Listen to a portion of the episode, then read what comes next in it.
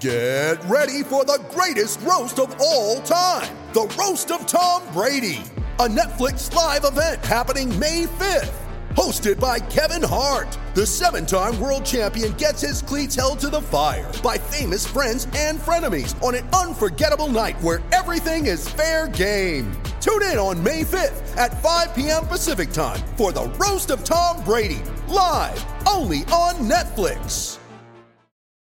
The same thing we celebrate in, in the boxing ring or mixed martial arts octagon, we villainize on the football field.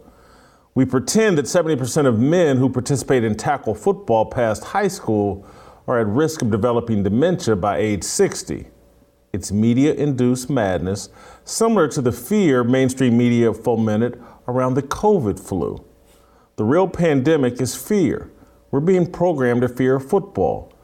DeMaurice Smith is football's Dr. Anthony Fauci. ESPN is CNN. The NFL's concussion protocol is the N95 mask. Who campaigned for the NFL to immediately adjust its concussion protocol after Tua Tagovailoa uh, suffered head trauma or a spinal injury on Thursday Night Football against the Bengals? DeMaurice Smith and the NFLPA.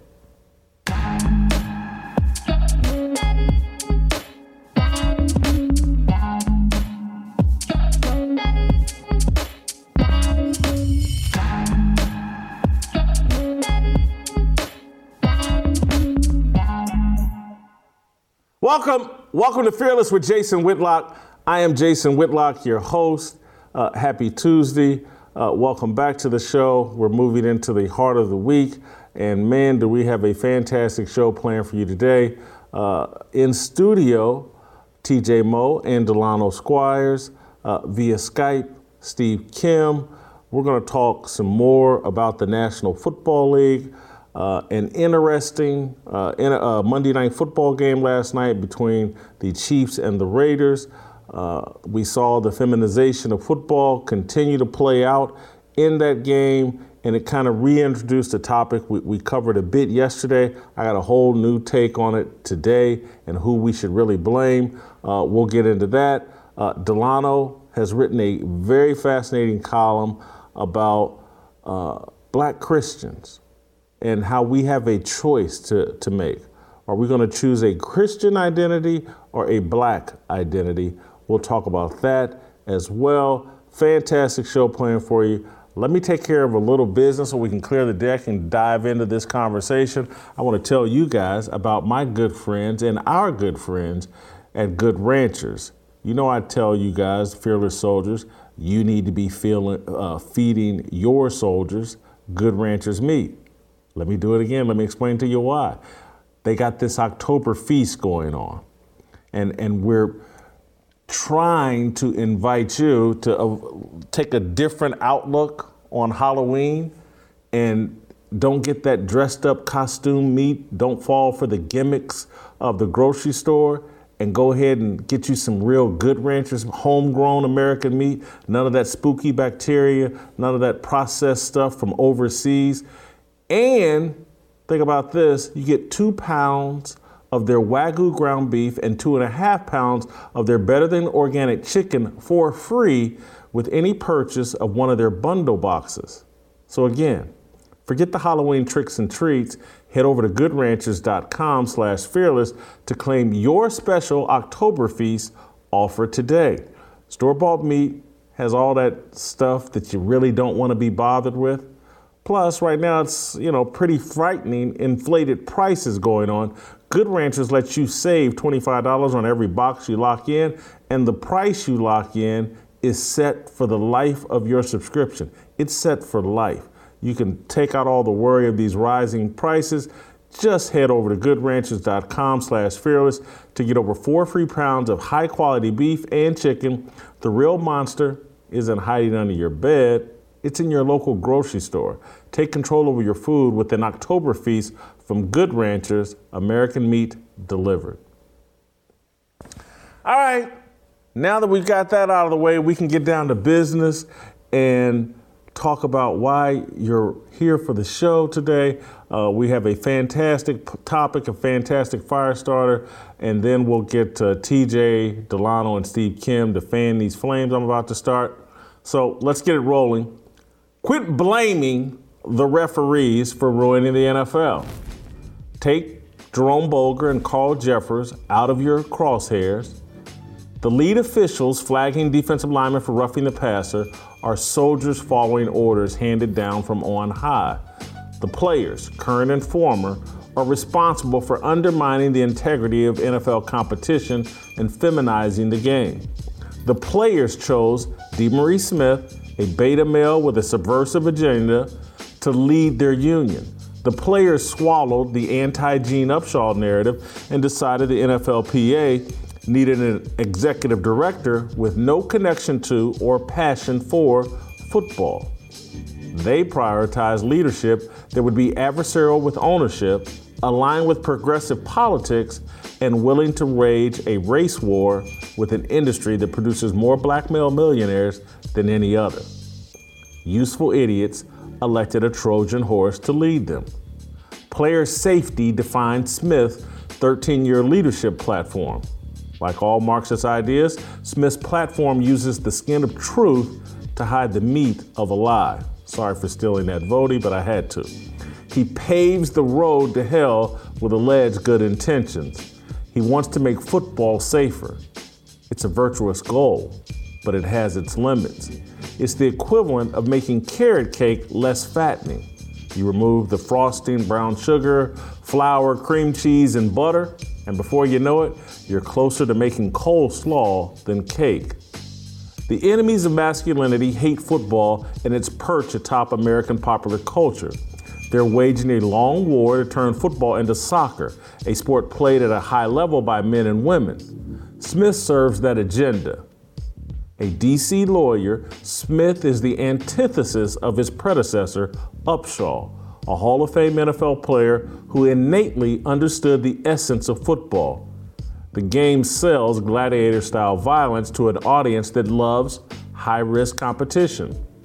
Upshaw fought for players to earn as much money as possible in exchange for taking the physical risk.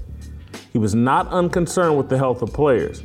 He simply understood the league's TV partners sell cake, not coleslaw. So, who led the overreaction to Tua Tagovailoa's concussion? DeMaurice Smith and the NFLPA. Smith called for a full investigation of how the Miami Dolphins handled Tua's injury in the game against the Buffalo Bills. Tua left that game with either a back injury or head trauma and returned to finish it. Throughout the history of professional and amateur football, Players have returned to games after suffering an injury millions of times. It's not remotely uncommon.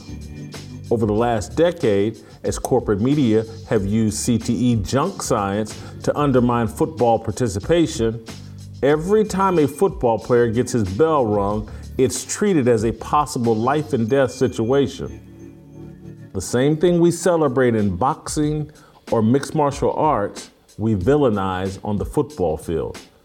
We pretend that 70% of men who participated in tackle football past high school are at risk of developing dementia by age 60. It's media induced madness, similar to the fear mainstream media fomented around the COVID flu. The real pandemic is fear. We're being programmed to fear football. DeMaurice Smith is football's Dr. Anthony Fauci. ESPN is CNN. The NFL's concussion protocol is the N95 mask. Who campaigned for the NFL to immediately adjust its concussion protocol after Tua suffered head trauma or a spinal injury on Thursday Night Football against the Bengals? Marie Smith and the NFLPA. So, who is ultimately responsible for referees Jerome Boger and Carl Cheffers flagging Grady Jarrett and Chris Jones for roughing the passer on routine harmless football plays. Smith and the NFLPA.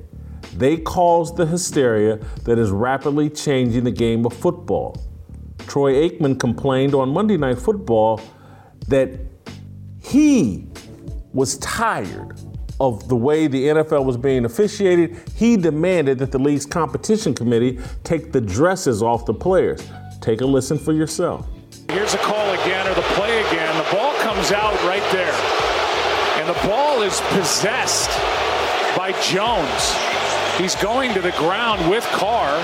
His body's there. It's just where it, it is. It's too much. I mean, my hope is the competition committee looks at this in the next set of meetings and, you know, we take the dresses off. All right. After watching that same sack strip of Derek Carr, Tony Dungy tweeted, This is not football anymore. I know we have to protect the quarterback, but Chris Jones was recovering a fumble. We have gotten ridiculous with this. Aikman as a player and Dungy as a coach are both enshrined in the Pro Football Hall of Fame. Aikman suffered multiple concussions during his playing career. Dungy led defenses that feature concussion giving hitters like John Lynch, Derrick Brooks, and Warren Sapp. Football is not meant to be a safe space. Removing the hard hits and wrapping the quarterbacks in bubble wrap undermines the integrity of the game. So do all the limits on practice time and practice contact. The game that Troy Aikman played isn't the same one that 45 year old Tom Brady now dominates. The current game devalues Brady's accomplishments. We're turning Babe Ruth into mighty Mike Macenko. You ever heard of Macenko? He's the home run king of softball. He cracked more than 6,000 homers. He's not Babe Ruth. The NFL is fast pitch softball with a bunch of guys getting Barry Bonds money. This construct fuels a justifiable and unhealthy resentment among retired players. The old guys who actually built the league into a TV powerhouse sit at home nursing their wounds and watching Kyler Murray earn 46 million a season for playing a game they don't respect or recognize. You don't have to be Dick Butkus's age to harbor that resentment. If you played in the NFL 15 or 10 years ago, you have a right to be frustrated.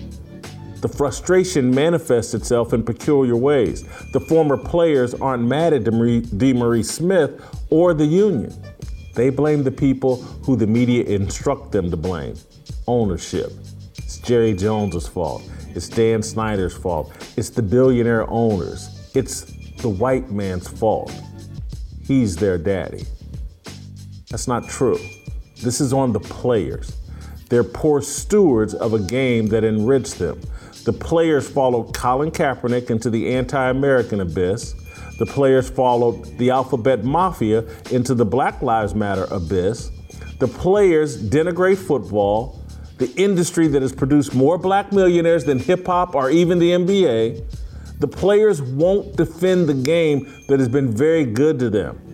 They're so controlled by bitterness and envy and social media, they'd rather tear down the NFL than leave the league intact for the next generation. Many of the former players want the NFL to fail. They made their money. They want the ratings to drop and for fans to walk away. They naively and foolishly believe it will hurt the billionaire owners who have a plethora of revenue streams. They don't care that will deprive the next generation of players from acquiring the life changing and generational wealth that benefited the former players. The intentional mishandling of the player safety issue is just another version of the long form okey doke black liberals find irresistible. DeMaurice Smith is football's Lyndon Johnson. Player safety is the Great Society initiative. The concussion protocol is welfare. And all the beta males chirping on ESPN are welfare queens. That's my fire. Uh, I'm going to invite uh, Delano and TJ and Steve Kim into the conversation. Before I do that, I want to take care of just a tiny bit uh, more business uh, so that we can just fall off into this conversation and forget about all the business. Uh, so, guys, uh, hate going to the doctor. I know I do. It literally takes half a day just to get it done. Also, there are certain issues you don't really want to talk to your doctor about. Here's the thing most men's health issues have really simple solutions. RexMD, it's all about simple solutions. RexMD makes getting generic and branded Viagra or Cialis easy. Everything's online, even the prescription, and they deliver to your door. No office visits, no talking to a receptionist. Super simple. Just fill out a quick medical questionnaire on their website. A doctor will review your situation and prescribe it to you if appropriate. It's fast, simple, and cheap. You can access your U.S. licensed RexMD physician anytime you need afterwards. Starter packs of generic Viagra or Cialis are now available for our viewers. But you've got to go to rexmd.com slash fearless to get started. Go to rexmd.com slash fearless today to get started with a starter pack prescription of generic Viagra or Cialis. All orders come with free two-day shipping. RexMD, the authority in men's telehealth. People thought I was going to struggle with that, but I'm so transparent, I could care less. You got a problem, take care of it. Don't be ashamed, but you can do it in private. RexMD. Go there, be a good little fearless soldier. Your wife will be real happy with you. do it. I got one day, I'll be right there with you. All right. Uh, so let's bring Steve Kim uh, into the conversation. I always, I, I like to start uh, with our visitors over Skype. Steve, I think we've got this all backwards. We're blaming the refs for a problem that the NFLPA and the current players are actually driving. Do you agree? Uh, partially. Do, do I believe the referees are virtue signaling? based on the last dozen or so years, and specifically the Tua situation. I don't think there's any doubt about it. But look, the referees in this case, they got to have better football savvy. At the end of the day, they're the ones making the calls, and particularly that Chris Jones uh, play, which I thought was interesting. I've never seen a, a sack strip be called a quarterback or roughing the passer. And so now we've delved into the situation where you want to protect the quarterbacks who are the Hope Diamond of the National Football League. They do really run that association.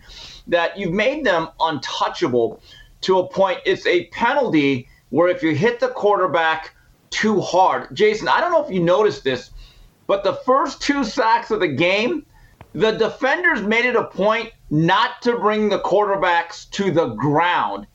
And I'm thinking, oh boy, it's already started. But as the guys got lathered up, as they started to play the game of football, they started tackling. And just the hypocrisy um, is striking to me. This is where I do blame the referees. If you're going to make that the new standard, that you a quarterback cannot hit the ground like they're wearing a red jersey in practice, make it across the board because in the second quarter, Denzel Perryman flung Mahomes to the ground and everyone held their breath. It's like, oh, there's no penalty. And, and I think that's where the referees do bear some of the blame. Think about this. If the Chris Jones play goes unflagged, nobody would have said a thing. I still think, to me, they're the last barrier to making football football. And to me, that's not even a borderline play. So I disagree. I think the referees do bear some responsibility. You use the word some, S O M E. And so, give me a percentage then. If you had a choice between blaming the NFL, the referees, or the actual players and their association, those three groups, break me down on a percentage basis who you blame. I'd go 60% the administration, which is the upper, upper offices, the DeMaurice Smiths of the world, Roger Goodell. And I'd go 20% to the referees and I'd go 20% to the players, although – uh, and I sent you guys a bunch of tweets. I'm glad that the workforce, because they're important. I'm glad that the current players are now speaking out, saying, oh, wait a minute, wait a minute, wait, we didn't sign up for this. We know what we got into. Let us play the doggone game the way it's supposed to, because without them actually speaking out, nothing will change. I hope last night is some sort of marking point where at least we get back to some sanity into this whole process. Uh, Steve's only putting 60% of the blame on the administration or the guys in suits and the Players Association. I, I, I'm going to go 95%. Uh, TJ? 100.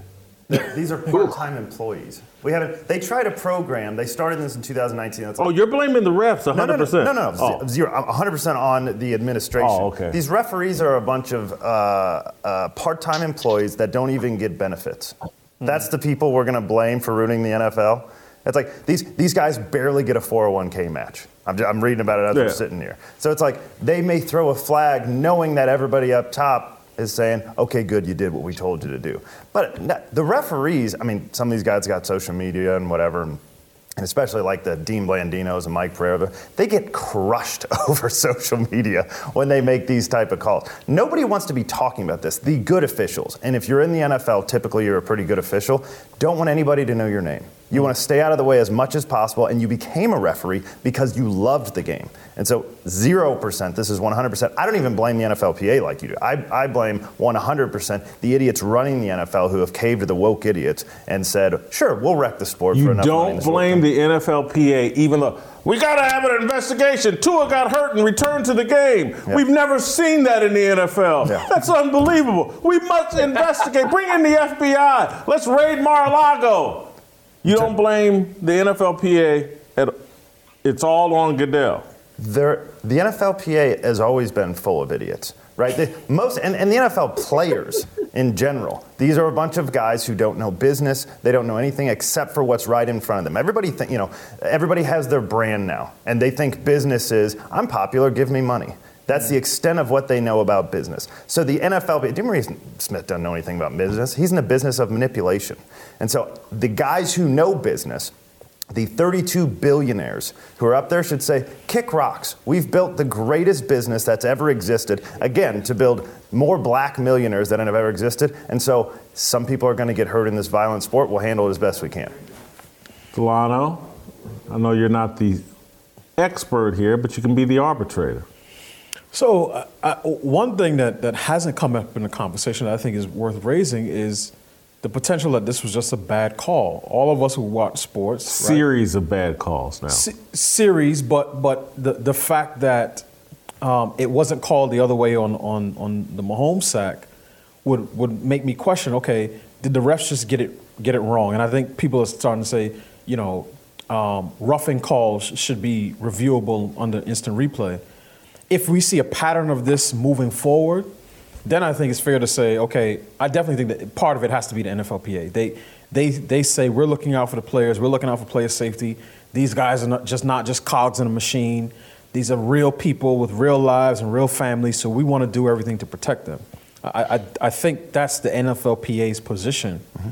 But there's another part of it, which is you know the league itself and, and upper upper echelon, Goodell, and, and you know, sort of central administration, I, I think it's worth um, sort of disentangling some of these these issues because I know we, we you you Jason in the column grouped a lot of them together, right? I'm I'm just curious to, to know what would be um, I guess the, the impetus for the NFL to want to ruin its own game.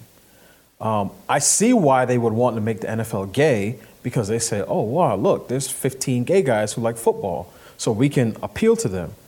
But part of me just, I keep going back to the same thing. Why would these guys want to kill the golden goose? And, and, my, my, and maybe I didn't go in depth here, but it's a part of my overall narrative for 10 years mm-hmm. that the game's under attack by the left. True.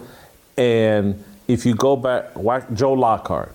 Joe Lockhart was a Clinton political operative who got a who got installed as basically the head of media relations in the NFL, and it was his job. He was the Trojan horse within the NFL offices, and it was his. He he he led how the NFL handled Colin Kaepernick in 2016, mm. and it was all an inside job, a plant the, the NFL mishandled Colin Kaepernick.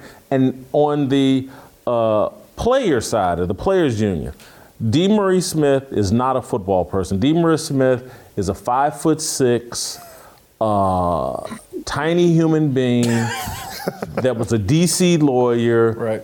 Tied up in the DC Democratic political operative game and all of that. He, the players, foolishly got baited into uh, smearing the smearing of Gene Upshaw yeah. for years. That went on. Bryant Gumbel, everybody, he's a sellout. He's this, that, that, and it was all to create this belief that hey, you shouldn't be represented by a former player. Mm. You need to be represented by someone who understands politics and can operate at this level. And so they got a political operator running who does not care one bit about football players. Not one bit. Football players were uh, pulling his underwear up and giving him a wedgie, throwing him inside locker rooms when he was growing up. He don't care about football players. Yeah. They got someone now, so he's a puppet. And that's why they're playing 17 games right now. And that's why again and he and his whole brand is player safety. Mm. That's so his legacy is play. It ain't like I'm gonna get you guys the most money I can for playing this high risk sport, and I'm gonna make sure you're taken care of post your career. It's player safety. His whole Demery and player safety is an issue that the left knows football can't win. Yeah. It's almost like say, can this seat that I'm sitting on, can it win a fight with my rear end? No, it cannot. It's an impossibility where I'm at right now. As a, safety right. in football, you can't win. Let, us prioritize safety in boxing. Let's prioritize abstinence in marriage. Mm. You ain't gonna win with too many men uh, or women. you know, like that's the priority. I'm gonna make abstinence the priority in marriage. Right it's all a long play to compromise football and it's working. The whole everybody's focused on safety. They're, they're not focused on enjoyment competition. Yeah. everybody's watching oh my god i hope no one gets hurt. Bring, that's like bringing that mentality to a fight. But, but, but you did say in your column that gene upshaw did care about player safety. Yeah. And, and you think there are ways to make the game safer without turning it from cake to coleslaw. So my question would be, if Jason Whitlock was we the passed all those steps. They've done all they can. Yep. So, okay, so you think they've taken it as far as they can with the game in terms Too of safety? Too far, actually, because okay. again, people want to see the quarterback knocked on his rear end. True. When I go to a boxing match, I want to see somebody hit the ground. Yep. Deontay Wilder Tyson Fury, somebody's got to go down for me to. I want to do what Joe Rogan and Daniel Cormier yeah, yeah. did when you know when somebody gets knocked out. That, that that's part of the joy of football. Mm. It's built into the game. Go ahead, Steve. Speaking of boxing, long time ago, uh, someone told me that was in the sport for years, made their living in the industry of boxing. They said, "Steve, you want to make boxing safe?" And I said, "Well, of course, yeah. How?" And he goes, "Ban it. It's the only way." So we have to live with this sport the way it is. And the actual participants, and I've known thousands of boxers, they want to box. They know the risk, they know what they're getting into. And with mm-hmm. that said, uh, with DeMaurice Smith, here's a question I have. If you want to go about player safety and their well being outside of football, if you agreed to that 17th game after 10 years of saying that football is too rough of a game, if you agreed to that extra week of pounding, what type of medical benefits did you negotiate on behalf of your union? Forget the CTE issue. I know of a lot of players because they, they say it on social media, and I've actually met a few that have numerous surgeries that have nothing to do with neurological issues for years knees, back, all that type of stuff, just from the usual pounding. And they say, you know, after about four or five years, my benefits run out. So that's a lot of lip service that the more Smith can say, I care about the overall safety and well being of my constituents. But if you are not negotiating lifetime medical benefits and things of that nature, it comes off as very, very hollow. But here's the other so, issue going to what. Yeah, go ahead, TJ. Yeah, well, I, I can speak to that actually because I was, uh, I still get all the emails involved in the. Uh, what the NFLPA is trying to get from people. And so they actually pushed pretty hard. They got dental for I, I still just having a, year on a roster, I get dental insurance. And so they've tried some things. Last year and or last time they went, had their go around in the negotiations, that was the number one sticking point. We want lifetime health care. They couldn't even get a health uh, insurance company to give them a bid. They said it's too much, don't mm. even try. So they actually went down this road, not to not to defend the NFLPA, who I hate, uh, but I'm just telling you, they that was their sticking point, and they couldn't even get a bid from a company. They said we're not doing it. And so I, I think a lot of the things that they want that they're being denied is because I don't think DeMaurice Smith is authentically negotiating on their behalf. And it's like this whole adversarial relationship gimmick that everyone and the NFL owners are racist and I'm the black guy taking on these racist NFL owners. Gene Upshaw already blew that up. It's a partnership. And that, that's part of my argument where I disagree with Steve is because the players and ownerships, although there's not equality, there is a partnership. They're junior partners in this game of football. And so the junior partners are being led down a path of safety, safety, safety, and let's take a dump on the NFL and call everybody racist. This smearing and kill they're not being good partners. And if they went and negotiated in partnership and i'm not talking about just playing nice and rolling over but but these are partners. We're all getting rich. You're billionaires. We want to be as close to billionaires as we can be. Let's figure out how to do this and where we can make as much money, put a high quality product on the field, and make as much money in a shorter period of time as we can for these players. I think you can start if you're that's your mindset, you can start winning some of these things in the negotiation, but because and again, part of this has to do with they spent 10, 15 years brutalizing Gene Upshaw's reputation, calling him every name in the book hmm. for things that because it used to be, well, Gene, he, Gene won't get him guaranteed contracts. He's he's a house Negro. He's under their thumb. Thirteen years, DeMaurice Smith has been the head of the executive, the executive director.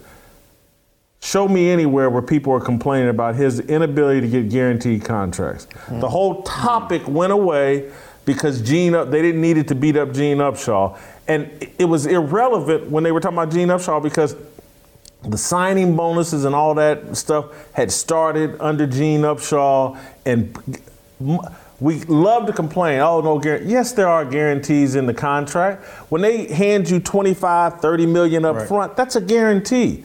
Now, is all of your contract? No, because in this game, there's so much inherent risk. We can't do that. We'd have too many guys lay down and be like, well, and you know, I'm injured, I can't play, give me the rest of my money. It's not a possibility in football, but a high percentage of the money now is guaranteed. Yeah. Uh, particularly for the for the biggest stars that actually draw ratings. The, the, the other thing that I find fascinating about this, and and and I really want to all of you, but Steve and uh, in, in particular, because we're journalists, love to talk about legacy and you know how we see a player. The whole integrity of the game is at stake, mm-hmm. in my view, and, and Tom Brady's. Because I'm going to start making this argument publicly. Hey man, you can't put Tom Brady on the same pedestal as these guys who played real football. And I think Tom Brady knows it. That's why he trashes the game publicly and says it's bad football. And Troy Aikman just let it slip last night that he knows it. That he's ah. looking at guys put up numbers and stats and everybody's better than Troy Aikman and he's like, "Man, are you kidding me? If these guys played in my era, their numbers would look just like mine. That's why the integrity of the game. You can't put these guys in the same category as Ray Lewis and the other guys that played in a far more physical and taxing NFL than the people that, and particularly these wide receivers and the numbers they're putting up when they can walk across the middle with no fear. Are you kidding me? The degree of difficulty has been reduced in this game to the point that I can put an asterisk next to all of these guys playing right now. Steve, Jason, your reaction I don't know that? about you, but when Troy Aikman had that dress line that he stole from Jack Lambert, I, I gave him a slow 80s clap. I, I mean, wow. I, I- mean, we must protect Troy Aikman at all costs, like we're Nate Newton and Eric Williams. here's the issue. Um, and it was so funny the reaction on Twitter. A couple of guys saying, I can't believe the misogyny. My wife and my daughter are the toughest people I know. They might be, but they can't play football. Let them try, see what happens. It still takes a special breed of human being, even now, to play that game at a high level, Division One or National Football League. But with that said, this is what Troy Aikman is. He's that 75, 80 year old guy that worked at the steel mill or the graveyard shift at the factory that probably got paid a decent wage at best. A good night out for him was probably pounding a couple of natty lights at the bar every Friday night in a steel mill town, right, or the Rust Belt. And every five years, he could probably save up for cheap seats at Three River Stadium to watch the old Steelers. And he looks at today's generation that gets to work from home, that needs mental health breaks, right? And they get a month full of vacations and benefits he could only dream of. And he's thinking, good Lord, really? We're not the same. And, and, there's no doubt about it. I remember Troy Aikman. I literally saw every snap he took at UCLA in 1987 and 88. Okay. And I have a great proclivity for him. I think he's one of the best pure natural passers I ever saw. But you know what he was, guys? He was the toughest son of a gun I ever saw in the pocket, him and Phil Simms. There's this particular play in 1989, his rookie year. He's, he was playing the Cardinals when they were still at that Arizona State sta- uh, stadium. Freddie Joe Nunn hit him like a rocket ship, 280 pounds. I mean, right into the head and the chest. And he threw a deep crossing route for what I thought was going to be the game winning touchdown with a minute and a half to go. Troy Aikman was laid out for five minutes. I mean, it was one of the most vicious things I ever saw, and he stared right down the barrel of a gun. Nowadays, that would be assault and battery and maybe attempted murder. And then if you go back, the 1993 NFC Championship game, he ducks down, he runs into the knee of Dennis Brown. He was knocked out. Bernie Kosar had to finish that game. Plays in the Super Bowl, I think, a week or two later, and Troy Aikman says to this day, I don't even remember really the NFC Championship game. I don't even remember the Super Bowl. And then his career was ended by the final concussion with LaVar Arrington. Mm.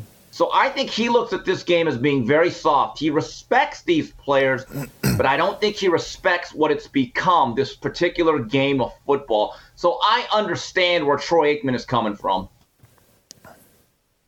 Yeah. I think it's a it's a further softening of men. And you, and you can't, mm. we're doing this to our military, we're now doing it with football, and it's like you can't reach whatever your maximum capacity would be if everybody's coddling you all the time.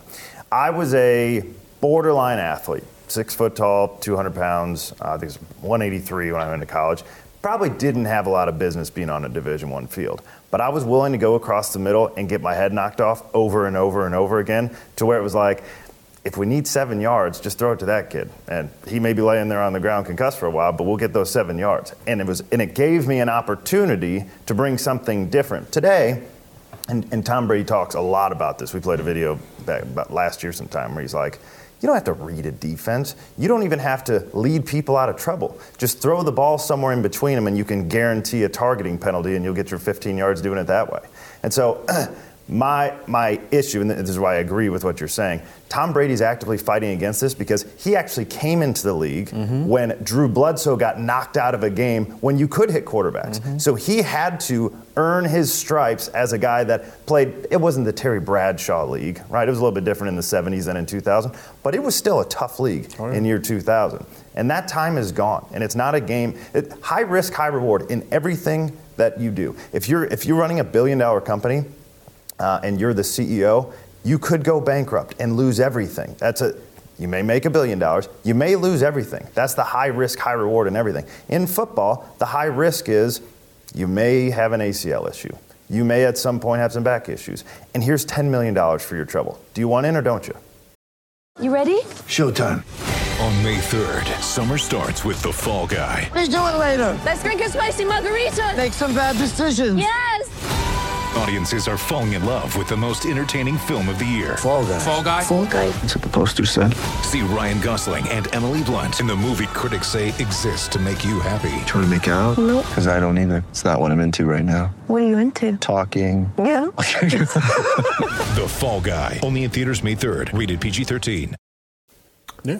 Delano, we were you were talking before the show, mm-hmm. maybe not understanding the resentment angle.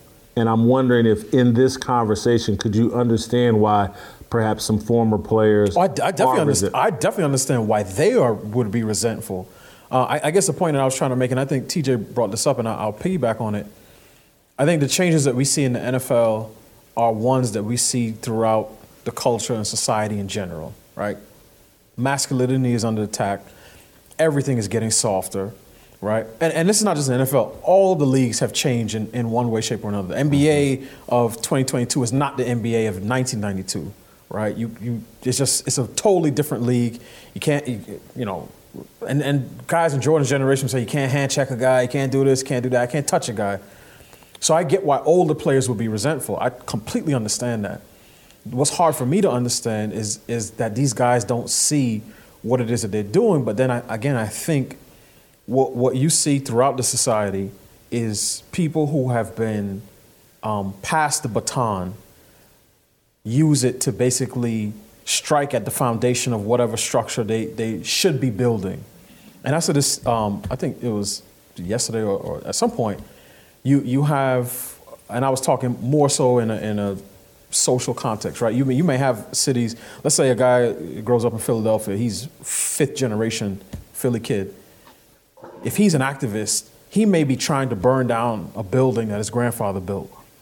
And what you see is every institution has people from the inside that are trying to destroy something that the people who came before them built.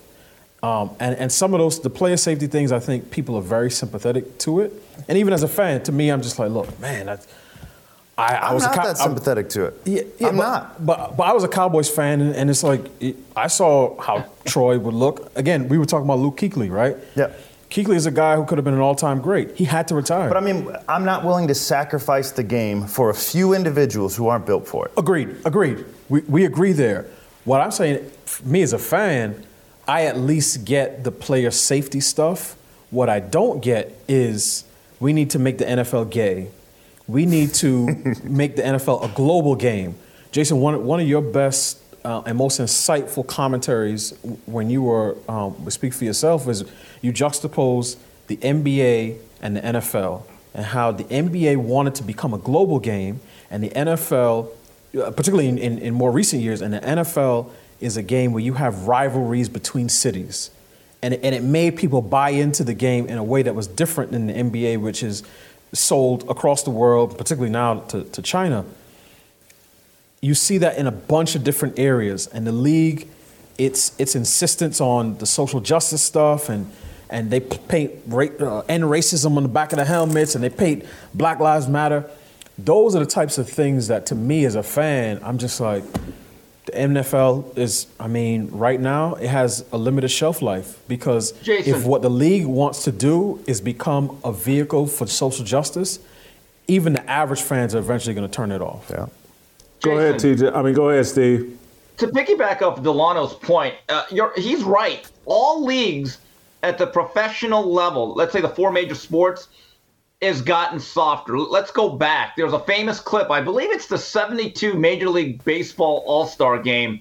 And this is an exhibition game. And I'm sure we've all seen the clip. Pete Rose bowls over, I think it was Ray Fosse for the game winning run. Mm-hmm. I mean, just bowls him over. A game that didn't count. You know, after the Buster Posey injury about eight years ago, you're not even allowed to have home plate collisions anymore. You basically have to hmm. kind of slide out of the way. The catchers cannot block the plate. And so those things are gone. One of my most vivid and most bitter memories as a young Laker fan 1984 finals. Lakers on the verge of salting the series away. Kurt Rambis goes in for a layup, and all of a sudden, Kevin McHale, I will never forget, he clotheslines Rambis, right? Both benches empty. Did you know, guys, that you know what they called after all that? All right, everyone, get to the free throw line. Two free throws for you, Rambis. All right, everyone get back. Mm-hmm. That's all it was. I mean, I'm amazed because when they talk about flagrant run, flagrant two, assault and battery, attempted murder, that play was just okay, guys, get off the floor. All right, free throws. And the Lakers never recovered from that physical force. Also in baseball, I remember growing up, they used to talk about guys like Don Baylor would go out of the way if he was the runner on first and it was a double play. If that second baseman was anywhere near the infield, Baylor was going to mm-hmm. try to take you out. It didn't matter how close he was; they didn't give a damn. Nowadays, you slide too hard, it's an issue. Mm-hmm. So all game in in hockey, it all started in the mid 80s, I believe. There was a time that nobody wore helmets and they started to enforce the helmet rules.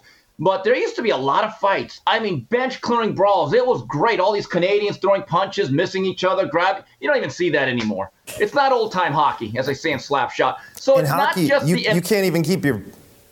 Go ahead, Steve. Uh, No, uh, ahead, sorry, TJ, you can't even keep your face open anymore. You got to wear a visor now. They just keep Ugh. adding to it, right? Everybody acts like the slippery slope doesn't exist. Name of all- everything Steve just said. Name me a sport that's better today than it was in the 1980s. Now we got more skill, but I would way rather see the bad boy Pistons and Jordan try to overcome Mm, that than what I'm seeing. I love Steph Curry. I don't need to see him shoot any more shots from half court. Right, I want him to see. I want to see him go in the lane and get beat up and overcome. The fun is seeing guys overcome, and men have, we're inherently physical. Right? You need to be the guy who can out tough it, and the guys who can't out tough it don't belong. But in these sports today, you do belong. But, you don't need any Yeah, toughness. And, and, and part of this, I, I think the overall, well, I was gonna say really quick, Steve. The overall thing is that we no longer live in a in a society that honors gladiators, mm. right? And you see this even. We we've talked about like the, the different ads in the U.S. military, right? The ones in China, Russia. I don't I don't speak either of those languages, but I know what it is that, that they're promoting. and then you get to the ones in, in the United States, and it's a it's a cartoon, and it's about a girl who has two moms, and she always felt that she wanted to do more with her life.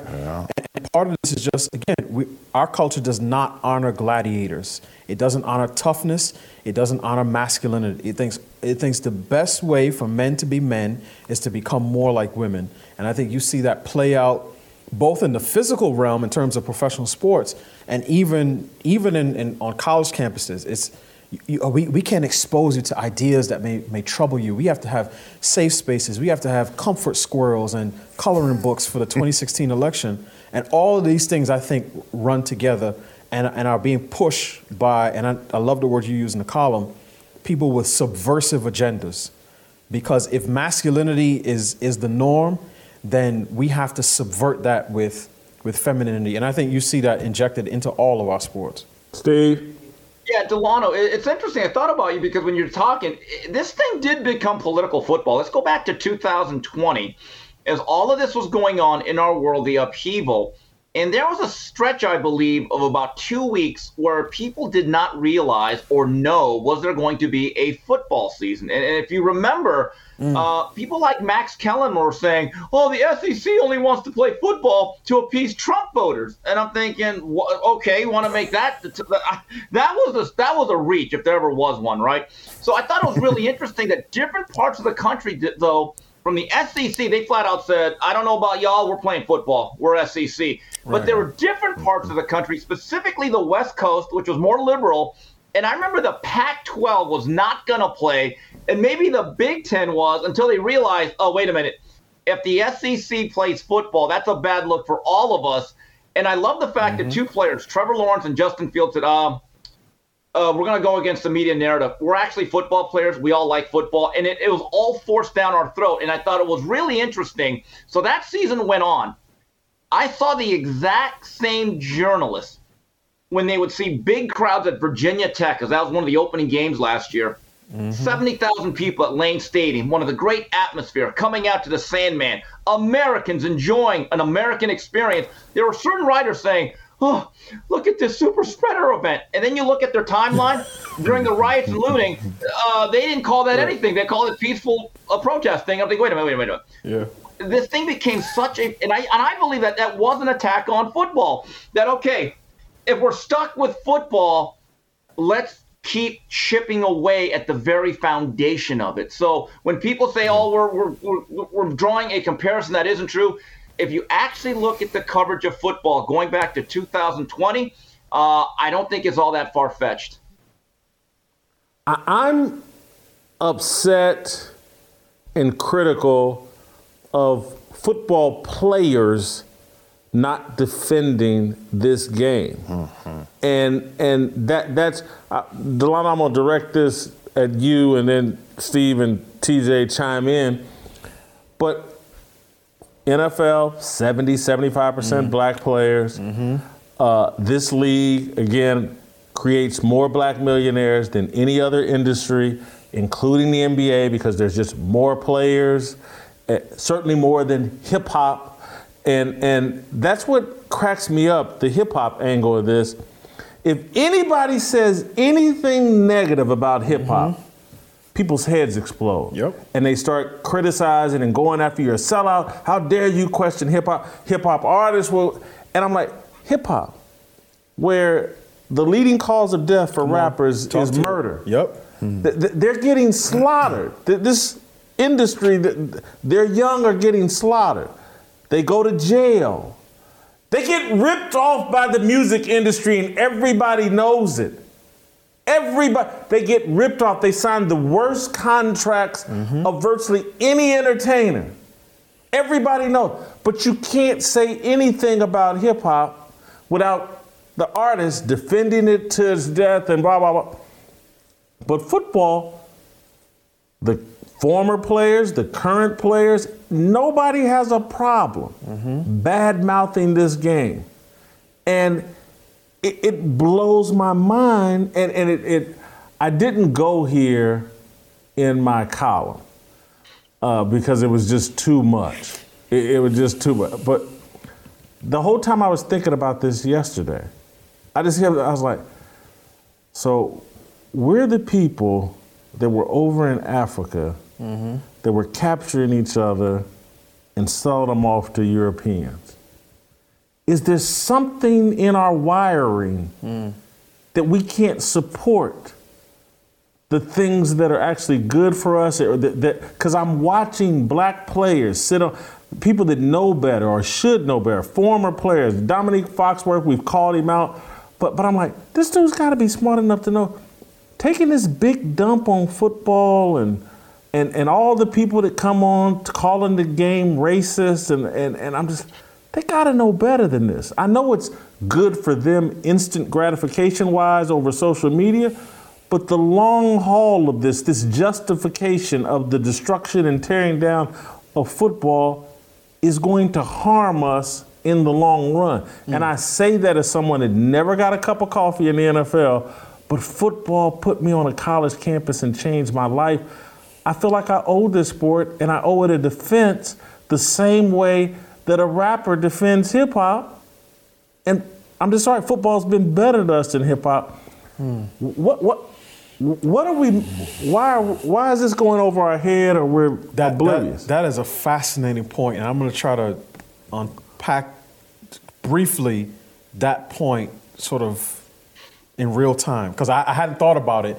Actually, as you started to talk, I, st- I, I thought where you're going to go is um, there there's a there's a there's a certain self-destructive element that can be found within parts of our community that is expressed by people who in one breath will say black lives matter as they march past an abortion clinic and say good job guys right? So there, there's that juxtaposition with people whose whose logic can't be worked out.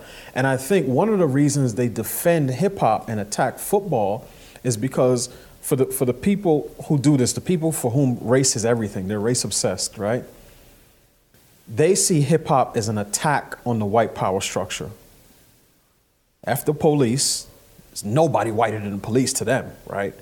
It's after the police, um, d- down with That's down with the it. man, down with the man, right? Most of it's an attack on us, and there's an occasional True.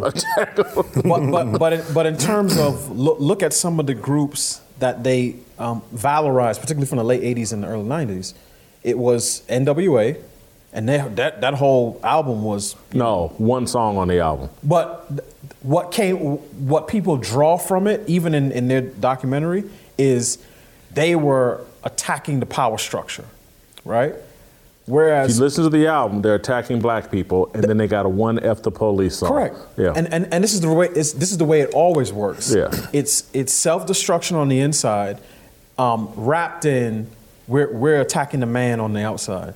But the NFL they see as a bastion of the white power structure, which is why somebody like Brian Flores, when he's doing his lawsuit, he's, he's not saying, he's not just alleging that the team tried to pressure him to do things against his ethics and values. He is saying, he's saying the NFL is run like a slave plantation. He's drawing on a history there for a particular reason. And, and clearly, he, he wants to topple what he sees as that, um, that white power structure. Now, he's doing it with two white lawyers. And again, he's, he's free to love who he wants, right? but I think that's the difference between those two things. But I, but I do agree, there, there is an element, and, and this is why you get people who are not particularly bright, because they're, I, I think there's an inverse relationship between, um, you know, a person's intelligence and their ability to sort of read a script. So if you get really dumb guys, they tend to be very good script readers. And when when the people who are behind this stuff feed these guys these scripts, they'll say, "Nah, I mean the NFL is they just treating us like black bodies, and this is a slavery in a plantation," and they don't understand that to your point, they are engaging in some seriously self-destructive behavior. Because for a lot of these guys, if it wasn't for college and it wasn't for the NFL, they forget about being a millionaire. Some of them wouldn't even be thousandaires, right? And, and given some of their backgrounds, and you play the numbers and you see some of the things that some of them got into even in college and as pros, there's a good chance that a significant number would have been incarcerated by now and, and have not had the ability to create generational wealth that completely changed the trajectory of their, of their, of their family. So I, I, I do think there's something to that. And I think that juxtaposition of the PhD level defenses that hip hop gets and the PhD level attacks that the NFL gets, um, I think I think there's something to that. And I think you see a group, a subversive group like Black Lives Matter at the nexus of, of those two industries. Steve or TJ, if you want to hop Yeah. in, if you want to pat, go ahead, Steve. I know you I ain't scared. I, I, I do not believe Dominique Foxwoke uh, represents the majority of the thoughts of most players, current or former. Um, let's go back to what I said. In 2020, there'd be no college football if the players themselves did not stand up and say, wait a minute, we want to play football. Our conditions aren't perfect. We'd like extra benefits. Let's work on it. But we came here to play football. Guess what? We actually like the game. Because if you remember, Jason, there's actually like this West Coast Pac 12 Players Union that was threatening to blow up the structure. And you could see what the mainstream media was going to do. They were going to create this storyline and narrative that football players across the country are indentured servants and they're being exploited. And none of them actually want to play until you delve deeper. Most of them wanted to play. And unless there was that guy like a Trevor Lawrence and Justin Fields, I don't think we would have had a football that season. That's a group of young men that stood up for the game of football. Now let's take a, rea- a look at the reaction of last night. The fact that you had men like Tony Dungy, who made his living and a very nice living in football, and a legend like Lawrence Taylor, and a swath of other former players lamenting mm-hmm. what is going on and complaining about it publicly, I think is a defense of football. And I've told you this before, last point. Every Monday out here at the local station, AM 570, Rodney Peete and Eric Dickerson host a two hour show wrapping up football for that weekend. They don't like what's going on. And they constantly say stuff like, you know what, we got to bring tackling back. We got to bring training camps back. And guess what? We need to start playing our guys in exhibition games because it's actually safer for them to prepare for the regular season. They don't want to dismantle football. They actually want the football that they made their living in. So I don't really think that there's a, a whole group of players that want to see this league go under. I actually disagree with that because if you read the underlying tone of the reaction of what took place after that Chris Jones hit, many of these players actually want to preserve the sport that they grew up in. I, I was gonna say real quick. I'm, I'm, I wouldn't make the argument that a majority of players want the league to go away because again, that strikes directly to their self-interest. What I'm saying is, a major, many players engage in behavior that they don't see as undermining the the long-term sustainability of the league. Steve brought up 2020. Um, even going back to 2016, like that, the Colin, the Colin Kaepernick era really exposed um, the vulnerability that the players have to outside pressure. There was a period of time where every week it was, okay, who's gonna kneel? Who's gonna stand? Yeah. Who's gonna get called a sellout, right? The, I remember the, the one that's burnt, seared into my memory is LeSean McCoy, Shady McCoy, who was on the sidelines doing calisthenics, looking like a complete clown. And why? Because these players who hear the whispers, oh, it's, the, these guys, th- this is just like slavery, right? These are $40 million slaves. So when, when just like any man who feels like someone is trying to, to take a hit at his masculinity, his natural reaction is to puff his chest up and say, no, I'm a real man. So when these guys hear, oh, these, these players are basically slaves, they, they do what the owners tell them to do. And here comes Shady. He's doing calisthenics. He's kneeling. He's- these guys could not see that what they were doing was killing their own league. Because eventually, if you keep, just like Jason, when you had that parody video, and the players were telling the, the, the you know, Bubba with the, with the brewski that he's racist and this and the next, eventually the fans that pay for these players' salaries are going to tune out because people don't want to be lectured to. Uh, a white coal miner in West Virginia who, who just wants to enjoy a beer and watch the game doesn't want to be told that he's privileged by black guys who make $65 million in a year. And, and so I'm, I'm not saying that the players want to destroy the league. I'm saying that they don't understand that their behavior, particularly as it relates to social justice issues, makes the sustainability of the league, it puts it in question. That's what I'm saying. I don't know that they don't know it. I think I disagree with than- that. Then they're dumber than I thought. And I think they are dumber than you think. I, do- I- I think the players know it, and they say, "Worth it. We can do whatever we want. We can Oh. kneel. We're going to make this point." And, and part of it too, I'm telling you, and this is where there is a parallel here to the hip hop industry. All the owners are white, mm-hmm. 32 white guys, mm-hmm. and they will they will do whatever it takes to harm these people, even if it's harming themselves. Right? The players will do whatever it takes. to Players will harm do the owners. whatever it takes to harm the Suicide owners. bomber. Suicide mm-hmm. bomber, exactly. Mm-hmm. But in the in the hip hop industry, a bunch of white power brokers, mm-hmm. and they're not interested in challenging that. And so there is a dynamic, even though what they're actually doing is harming themselves in the rap industry. At least you got some millionaires going on and whatever. You, There's an extra layer to the white people in the music industry that I talked about on my Twitter feed. I'm leaving off this show for now, Right. but uh, eventually we'll get there. But continue. Yeah. I'm sorry. general, general point is, I think these are kamikaze pilots.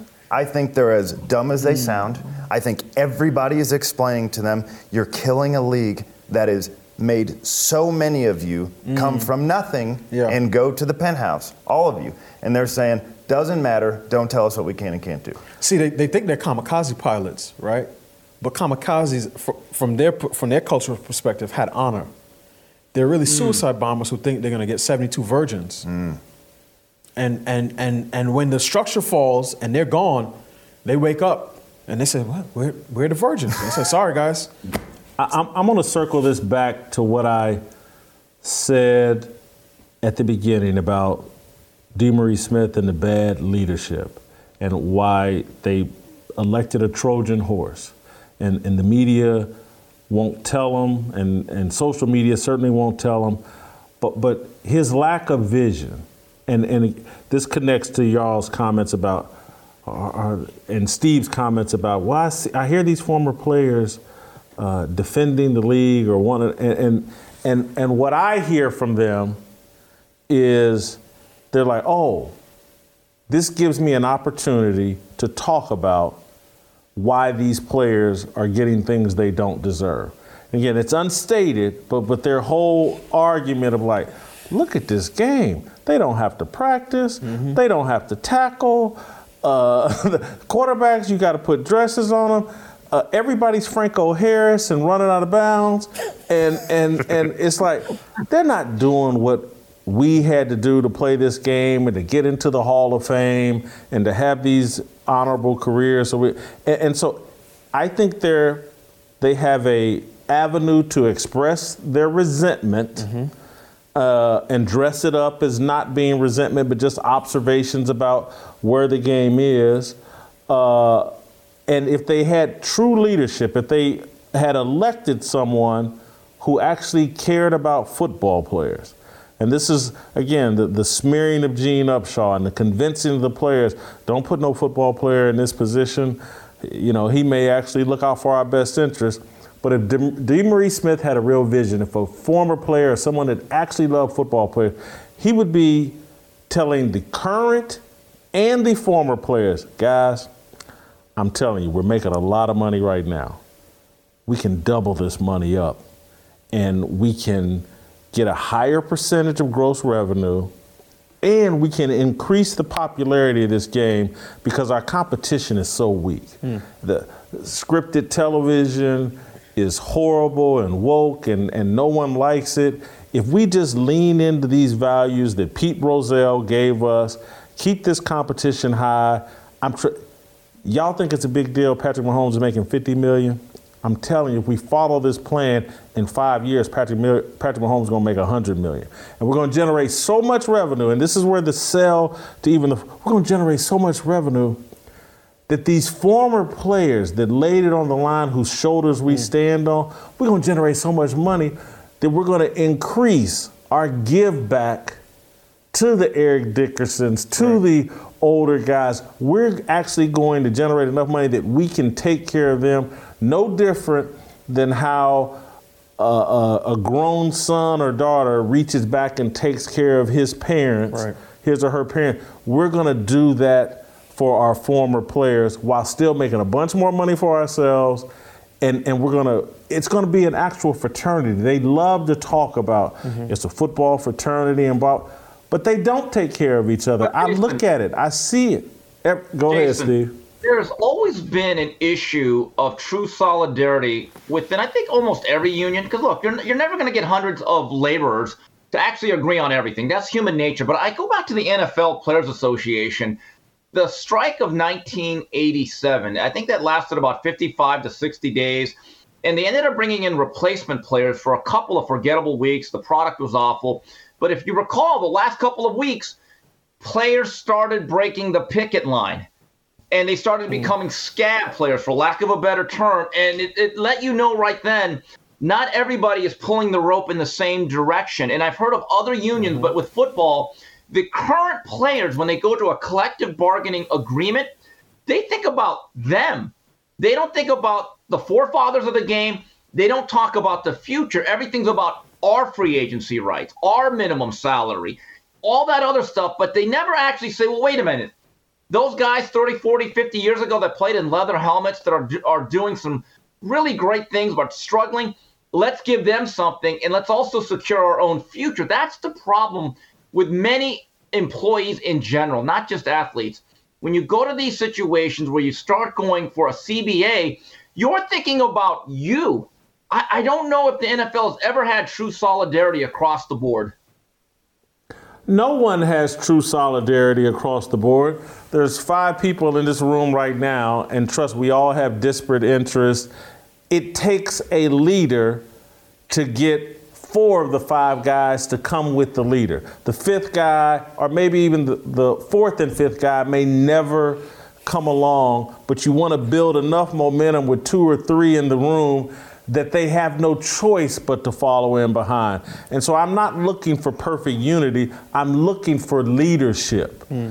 and a vision that people can get behind. And these guys aren't getting a vision. What they're getting from DeMaurice Smith is player safety in a game that can't provide player safety. Hmm. If they continue down this path of player safety, player safety, player safety, they're destroying the game. They won't have carrot cake, they'll have some ingredients that fit with coleslaw. Coleslaw doesn't sell like carrot cake. Can't charge as much for it. People don't demand it the way that it's a nice little deal. I like coleslaw. But if I had a choice between coleslaw and carrot cake, well, if I'm gonna spend fifty dollars or whatever, I'm gonna spend it on carrot cake, not on coleslaw. And so, a- all I'm saying is they don't have a visionary leader or leadership or a leader that actually could come up with a vision because he loves the game and the players that much that he has that vision. Uh, you know, I've been talking about this issue for a solid seven to 10 years. And I've convinced myself that I'm the ideal person to lead the NFL Players Association. I, I really believe that. And, and, you know, not that I want the job, but I really believe I'm the ideal person because even though these guys drive me crazy, I see myself in them. Hmm. And so I would actually put an agenda forth that actually serve them and try to lead them in a direction. And again, that's what Gene Upshaw did. I'm, there's other guys out there like that, but they've used social media, they use corporate media to convince these guys not to love themselves. Yes. We can't be led by one of us. Yeah. Are you kidding? We got to go get this little midget who, who, who doesn't like us. We were stuffing him into a locker and pulling his underwear over his head all through high school. That's who our leader is someone that is nothing like us. Hmm. That's how brainwashed we've been mm-hmm. and how, how foolish we, and then we look up and everybody is on TV dumping on the game that makes you money, that mm. you're dependent on its popularity. And then you, you don't think for a moment, well, what about the 16 year old kid that's just like me that wanted to buy his mama a new house? Mm-hmm. Let me leave the game in good shape Right. so that that young man can do for his mama what I did for mine. I, have been explaining this to players for, man, y'all want to talk all this crap smack on TV, on, on football? All the stuff you did for your family? Yeah. And you don't respect this game? Yeah. Yeah. What, what, what, what job were you? Oh, I was going to be a doctor. And, uh, you know, I was going to be a pilot, uh, you know, for United Airlines. No, you could play football. Yeah. And again, to, I graduated college with a 2.2. I graduated high school, I think, with a 2.8. I got like a 900 something on the SAT. Football is what put me in the game in a way that I could actually live and finally figure some things out and actually prioritize. I got mature enough. It, it, it So, Jason. and here's one thing that, that they won't discuss. Sorry, Steve. The if given the opportunity, right? Because somebody, I, I don't. You you seem to believe that football is bulletproof, or you said that a couple days ago. I don't think they are. I no, think, I think football thinks it's bulletproof, but Oh, go ahead. Fair enough. I do think football thinks they're bulletproof. I don't think they actually are. Mm-hmm. And so, uh, if you laid it out, because part of the problem is this: at the same time that the sport has become safer, right, and that these guys don't have to go through training camp and don't have to get hit, their earnings have skyrocketed Mm-hmm. during the same time. Mm. It's it's a false reward because that's not going to last. They printed all this money. Everybody's making more money now, e- every- but it That's goes not- a lot less. But go ahead. And what I'm Yeah. what I'm getting at here is that if you did care about the next generation, who's going to suffer the consequences, because then you would be making a different deal. Because if you came to any of these guys right now and said, "Hey, here's what we can do. We can cut training camp in half. We're not going to tackle anymore. We'll cut the preseason." Uh, there's just we're not going to really let people hit you, but you got to take a 60% pay cut. Are you in? Ain't one guy signing up. Not a single one. And that's what they're doing to the future generations. Yeah. Because they're saying, here's the game we're going to leave for you. And for a little while, it's going to be, you know, there's a, uh, Dennis Prager said this. It's a great analogy. It's the cut flower analogy, where he said, hey, everything, when, when the, the structure is really good, like a flower, and, it, and you have the roots and everything, it's great. The flower looks good. And when you cut it, you can give it to somebody for a couple days. It still looks like a flower. It's really good. But all the basis of what made it amazing is gone, and it's going to die. And that's what these people are doing to football. They're cutting out the bottom of it, and they're handing the next generation a flower that looks nice, and they're going to have a nice salary for a little bit. And it's going to plummet like crazy as soon as people realize this ain't a good product anymore. I'm living in a romanticized past. This ain't John Elway. Hmm. That was better than my carrot cake and coleslaw analogy. I like that, TJ. Steve, go ahead real quick. I'm, I'm, I'm running out Yeah. of time. Your story about what the game, no matter how rough or tough, affords opportunities that otherwise would not be available. It, it reminds me of one of the great lines from a pre-fighter meeting that HBO had was uh, Saquon Barkley's uncle, I believe. It was Iran the Blade Barkley, very good middleweight, best known for beating Thomas Hearns twice. So he's fighting on HBO. The day before, they meet with the fighters to get some info. And Jim Lampley asks, Well, Iran, what would you be doing without boxing? And Barkley just goes, Probably breaking into your home. So God bless boxing. I'm, I'm glad that was there for him. He was blunt. The blade was Lotto, blunt, you man. got a final Blade thought before blunt. we go. I, I mean, I, I I think uh, I agree. You know what TJ said, and I just, I, I th- Jason, when, when I when I see you and I, and I hear you say you would be the perfect fit for, you know, to be lead the NFLPA, it's not just your love of football. But when I listen to you talk, I hear somebody who respects the people who came before him and the institutions that they built. Because there are very few people who I could think of in the public sphere, particularly in sports, who are more connected to their alma mater than you are. Mm-hmm. So I hear you talk about your family. I hear you talk about the church you grew up in. I hear you talk about your college. And all of these things I hear you say, these things were good to me. Let me reach back and be, be good to the people who helped me become who I, who I am. But in the NFL, um, a lot of guys, you know, guys who want to, to, to carry the banner for the league. I think of guys, one that came to mind while, while, while you guys was talking, I think about somebody like Ray Lewis, who is a, I mean, football guy to the core, right? I mean, he's got s- some of the best sound, you know, being mic'd up, so on and so forth. And when he was alleged to have tried to, to try to reach out, broker a deal between the Ravens and Colin Kaepernick and see if he can do something, they attack Ray Lewis with, with memes of Steven from Django hmm. to make it seem as if he's some sellout, boot-licking coon who, who is not standing on the side of Colin Kaepernick in his quest for racial justice. That type of thing is, is a type of, that type of mindset is what leads to destroying institutions. Because if you can't celebrate a guy like Ray Lewis or a guy like Michael Irvin or, or the guys who really say, this game has been good to me, I want to be good to the game, then you're not going to have a game to, to play years down the line.